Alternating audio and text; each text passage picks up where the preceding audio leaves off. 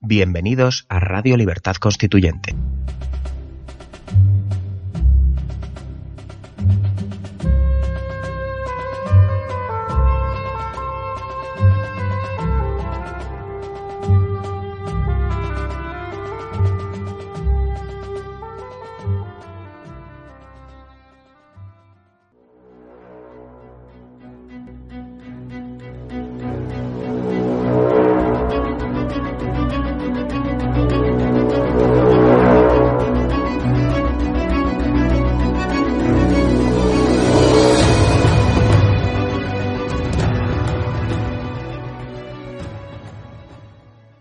Amigos, bienvenidos a un nuevo programa de Radio Libertad Constituyente. Soy Juanjo Charro y estoy en el estudio de Somos Aguas y me acompañan dirigiendo la técnica del programa Carlos Ferrandiz y Elena Bazán. Hola, buenas tardes. Hola, buenas tardes. Hoy, que es el 21 de mayo que estábamos esperando, porque es el día siguiente a las elecciones de Maduro, a las elecciones de la dictadura, es un día grande y estamos conectados con Alberto Franceschi desde Miami. Hola, Alberto. Hola, Juan. ¿Cómo estás tú? ¿Cómo están todos ustedes? Gusto oírles de nuevo. Pues estamos felicitándonos entre nosotros y también te felicitamos a ti y a todos los repúblicos hermanos que están en Venezuela y en el exilio. Y no podemos menos que recordar al maestro, a don Antonio, cuando comenzó esta andadura de extender con vosotros el MCRC y las ideas de la libertad constituyente en Venezuela. Y como nos dijo no hace mucho, que en esta segunda oportunidad no quería fallar. Y esta segunda oportunidad para los repúblicos de España y de Venezuela y de todo el mundo es, en primer término, la lucha contra la dictadura y contra la dictadura chavista. Entonces, ¿qué nos puedes decir? Antes de entrar en las cifras y el gran triunfo de la enorme abstención que hubo ayer en Venezuela, ¿qué nos podías decir al recordar al maestro cuando, si nos estuviera viendo ahora? Es una pena que no estuviera viendo este gran triunfo de los repúblicos venezolanos, ¿verdad, Alberto? Así es. Es propicia la ocasión para recordar justo hace un año. Empezamos una discusión primero por teléfono y luego presencial allá en Somos Aguas sobre el destino de nuestra lucha en Venezuela por la república y la libertad colectiva, y rápidamente nos poníamos de acuerdo sobre, incluso a nivel de detalle, sobre que estábamos en presencia en Venezuela de una enorme oportunidad para sus ideas, porque Antonio proponía para Venezuela lo mismo que nosotros, a saber, una ruptura con todo el sistema del estado de partidos en su fase gangrenada, que es el chavismo actual, el chavismo-castrismo presidido por Maduro, y que implicaba, de hecho, la ruptura era la revolución política, de hecho, que él auspició para España. Y realmente no falló él, falló, tampoco podemos decir España, fallaron todos los actores políticos fundamentales que le calumniaron, le segregaron para imponer el modelo híbrido del post-franquismo con el estado de partidos que habéis conocido y sufrido durante las últimas décadas. Y bien, pero también él murió sabiendo que venía esa segunda gran oportunidad para sus ideas en España, y veía en lo de Venezuela el preanuncio de lo que podíamos hacer los repúblicos en muchas naciones de Hispanoamérica, e incluso él creía firmemente que lo de Venezuela terminaría por ayudar, que ayudaría a inducir el protagonismo de ideas y de personas que siguieran estas ideas de los repúblicos en la propia España. Ustedes van primero, nosotros seguimos, decía él, con una gran fe en que por fin aquellas propuestas de décadas que están contenidas en sus obras maestras y que hemos estudiado, nos permitiría presenciar la llegada del día en que primero en Venezuela, según él, y así fue, se daría la primera gran batalla por lo que él nos indujo a llamar con precisión una corriente abstencionaria. Y empezamos a llamarnos así. Y aunque no podemos decir abusivamente que todos en el país se llamaban abstencionarios, sin embargo, nosotros que hemos venido peleando por la abstención y que generamos esa corriente de opinión cada vez más fuerte, de ruptura con la dictadura, de propuesta de su liquidación política como régimen, al propio tiempo suponíamos correctamente con don Antonio que empezaría con la gran batalla por la abstención. Cuidado, si con los trastocamientos que ya ocurren en España al sufrir los embates, esa estructura del Estado del partido, la primera ruina del binomio PP-PSOE, no empieza quizás la gran oportunidad para los abstencionarios de España que representáis y la tesis de la superación por liquidación pura y simple del régimen político del Estado de partidos de ñapa monárquico de España. Pues bien, a partir de esas discusiones de hace un año con el maestro y de iniciarnos en estas propuestas teóricas de gran solidez, hemos ido construyendo entonces la corriente de los repúblicos de Venezuela. Y tenemos, por cierto, un desarrollo muy rápido, con gente de altísimo nivel político, con inserción real, sobre todo en la emigración, porque en Venezuela no hay libertad de movimiento como para constituir un partido o una corriente militante. Allí tenemos solamente los que han podido ser organizados en la corriente clandestina de nuestro movimiento y del periódico que ayudó a don Antonio a financiar desde el principio con los centenares de dólares que eran necesarios para comprar el papel y distribuirlo. Eso era para el grupo venezolano una ayuda inestimable porque somos, pues, como podréis suponer, una organización pobre, pero riquísima en ideas y riquísima en propuestas para poder pensar, imaginar, poder soñar con que seamos uno de los grandes ejes políticos, ojalá el fundamental en la próxima etapa de Repúblicos en Acción, que era también la otra gran enseñanza con don Antonio. Tenemos que prepararnos en España, decía él, para entrar en la acción. Para él la acción era la acción política, por supuesto. Lejos estaba de una propuesta romántica y abstracta. Antonio era un político de pura cepa. Todas sus fibras eran de un hombre de acción que sencillamente tenía que esperar todavía en su país para que se produzca la simbiosis del pensamiento revolucionario que él representa con la acción colectiva del pueblo español que ha estado sumergido en los, en las ideologías estas extrañas del Estado de partido y sus justificaciones. Pero como hombre de acción al fin y un humanista de vocación universal, pensó, por supuesto, que el episodio de una gran abstención en Venezuela sería el inicio de un proceso de grandes perspectivas y se jugó a fondo por ello y nos educaba en esa tesis. Pues bien, sencillamente nos encontramos los partidarios de la abstención de Venezuela con el proponente inicial de toda esta tesis de los abstencionarios que era don Antonio. Y es de aquí que desde hace 6 meses hemos venido cosechando una cada vez mayor tendencia de adhesión a los postulados de los abstencionarios. Sería insensato decir que se produce por nosotros.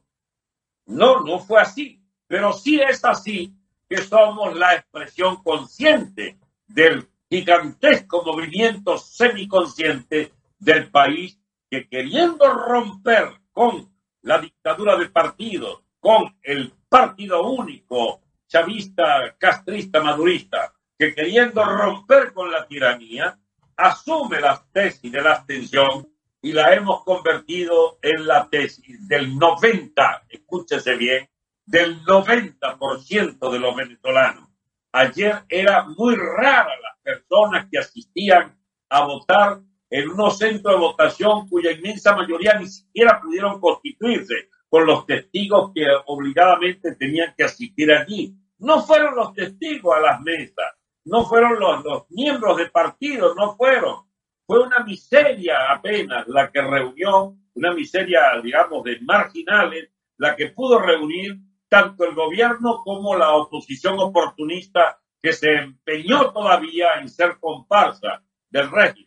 Y ayer, entonces, ellos, los partidarios de la dictadura y sus secuaces de la escualidísima oposición que se presentó, o supuesta oposición, porque en realidad son cómplices y alcahuetes, pueden entre los dos, gobierno y esa oposición, no creo que lleguen a más de 1.800.000 votos de los 17, 18 millones de electores que tenían derecho. Fue tal la abstención que el propio gobierno puso la abstención en 55, 57%, porque sabe que no podía presentar su vieja tesis. Votó al 80, votó al 70, no, era imposible. Hubiera sido no solo el hazmerreír, que ya lo son, sino los participantes de una estafa a todas luces visible. No fue nadie. ¿Cómo poder justificar que fueron millones? Y sin embargo, lo intentaron anoche con un supuesto resultado de 5.800.000 votos para el gobierno y 1.600.000, 1.500.000 para el opositor y otro con 1.000.000 más. Eso es absolutamente falso. Entre los dos, entre todos los que asistieron, cuidado si no llegan al 1.000.000.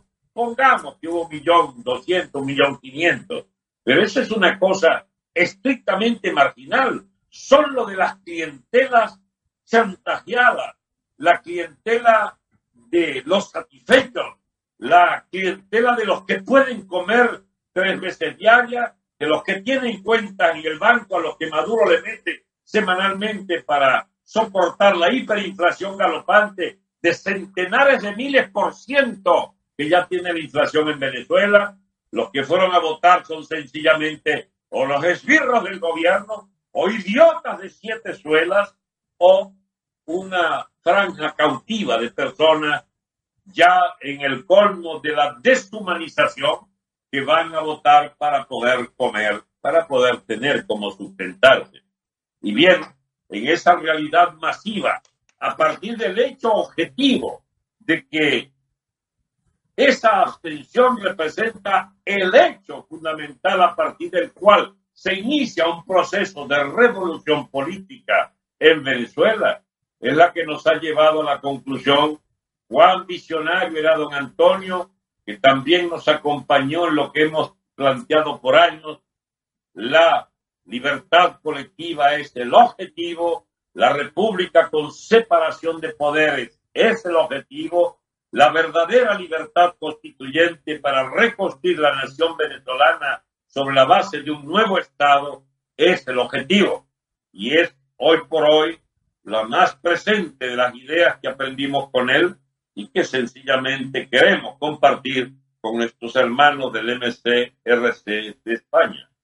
Así pues, celebremos este triunfo de los abstencionarios, convertidos, aunque no lo sepa la inmensa mayoría del país, en la tendencia consciente del proceso semiconsciente de millones y millones, tantos como el 90% de los venezolanos que hicieron de la abstención el arma política fundamental para tratar de derribar, que es lo que viene, derribar la dictadura.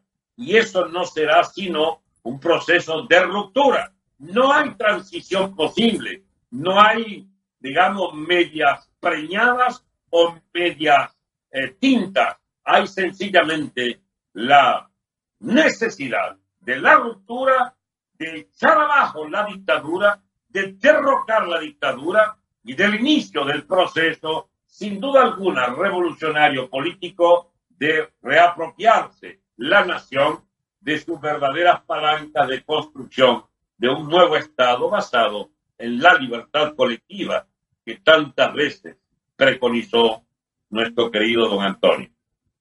Decidme si queréis alguna cuestión adicional como curiosidad para plantearla. Alberto, aquí hemos observado dos hechos que certificaban la enorme victoria de los repúblicos a través de esta abstención, y una ha sido, nos lo podrás confirmar seguramente, que los órganos del maduristas, las organizaciones chavistas maduristas, desesperadas, a mitad de la jornada electoral, lanzaban mensajes por las distintas ciudades y pueblos de Venezuela de que no se podría recoger la bolsa de comida con la que obsequian, con la que sobornan y chantajean a sus propios seguidores si no certificaban que iban a votar. Así fue. Y otro tipo de llamado que se pescaron por las redes internas de ellos, que nosotros la hemos capturado por, nuestros propios recursos para interferirlas, que incitaban, está en peligro todo, tienen que asistir, los funcionarios están fallando, los funcionarios están en el ministerio, ojo, los alcaldes, el gobernador, ¿dónde está? Es decir, centenares de llamados desesperados a que tenían que tratar de torcer un proceso objetivo que ya se había hecho irreversible. Y lo de la comida, por supuesto, es así. Ahora, ¿por qué nosotros hablamos de que esas cifras son totalmente falsas? Mira, al lado de cada mesa de votación, y esto hasta lo denuncian las comparsas estos, los imbéciles estos que estuvieron del lado de la llamada oposición al gobierno, al lado de cada centro de votación pusieron lo que se llama un punto rojo. ¿Qué es un punto rojo? Es un centro de cómputo con una máquina que les permitía. Ellos han ido modernizando mucho la manipulación. Cada venezolano chavista o alrededor del chavismo o de venezolanos comunes y corrientes han sido dotados de un famoso carnet de la patria con un código no de barras, sino un código más complejo esto que los que se puede extraer solo con teléfonos inteligentes. Pues bien, esos códigos de barras que tienen y ese código encriptados de las tarjetas que autorizan a esa persona a tener pensión, a tener los aumentos, a tener acceso a alimentos, etcétera. Esos carnets entonces eran chequeados en esos centros rojos, en esos puntos rojos. Y entonces venía alguno con varias de esas tarjetas, que la gente se negaba a ir, pero entonces yo les sacaba la tarjeta, dame la tarjeta, y venían a esos puntos rojos y metían las tarjetas y entonces las registraban con los códigos de cada uno. ¿Para qué? Para hacerlos votar. O sea, es que ni siquiera haciendo trampa masiva podrían llegar ni siquiera los 2 millones de votos, porque la gente se negó y muchos, el 90% de los que tienen esa tarjeta, que es la tarjeta que chantajea con el hambre a los pobres venezolanos, no usaron esa tarjeta como se los pidió el gobierno para votar con sus paniaguados partidarios de la dictadura, en particular Maduro. Entonces, es una lección para estos opresores, pero si los hubieras visto en la noche, como si no pasara nada, cínicos hasta los tuétanos, allí reunidos todos, la hija de Chávez incluso la trajeron de allá de Nueva York, donde vi una vida de haragana, de vaga, millonaria, multimillonaria como la dejó su padre, ya estaban todos, la creme de la creme, los sicarios, los asesinos a sueldo, los mayores responsables de todas las tortas habidas y por haber, los de la piltrafa de la dirección económica, la piltrafa del staff electoral del CNE, las piltrafas de los militares, todos reunidos esperando la voz de Tibisay Lucena, que ya todo el país hasta se divierte con su discurso inicial. Hay una tendencia irreversible, dice ella. ¿Cuál será? Todo el mundo pendiente. La tendencia, que si hubiera sido honesta, si hubiera dicho, la tendencia a este fraude que es el mayor que he hecho en toda mi vida es que Maduro tiene 5.800.000. Ahora, yo invito a algunos amigos, son mis allegados y ojalá pudieran hacer circular. Yo hice un programa el viernes a las 9:00 a.m. grabado para una pequeña televisora acá en Miami, MTV. Y y está por Facebook, ¿no? No me reconocería porque todo que estoy encorbatado. Bueno, en ese programa yo digo, el viernes por la mañana, 48 horas antes, entonces vienen millones de votos para Maduro. Y me burlo del fraude que viene. 48 horas antes, canto que va a tener millones, 6, 8 millones de votos Maduro, 3, 4 millones el falcón, como llamamos nosotros al tonto este falcón. Y entonces, bueno, anoche sencillamente ellos pusieron un poco más recatado, ¿no? 5.800.000 y 1.300.000 el otro, el opositor. Es sencillamente una cosa, pero de un nivel de extravagancia ese fraude. Pero una cosa que quería comentarle a los amigos. Miren, lo último explica lo anterior.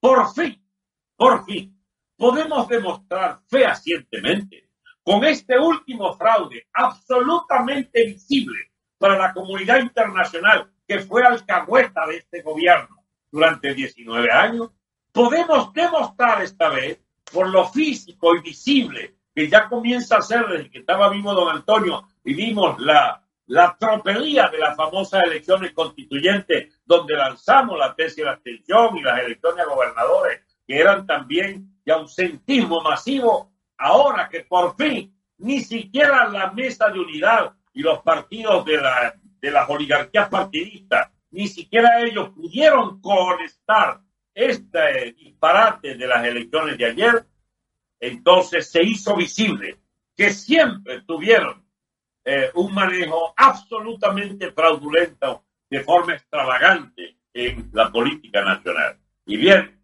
lo último explica lo anterior. Amigos, nosotros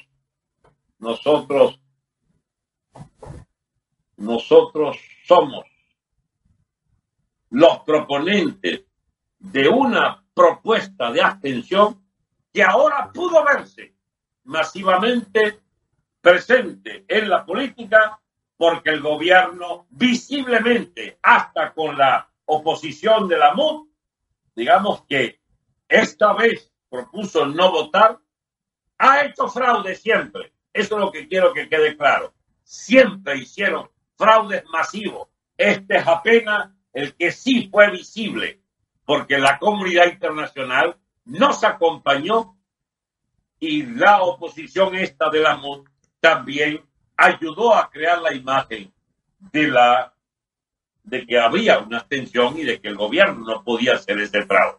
Y bien, entonces, bueno, está bien.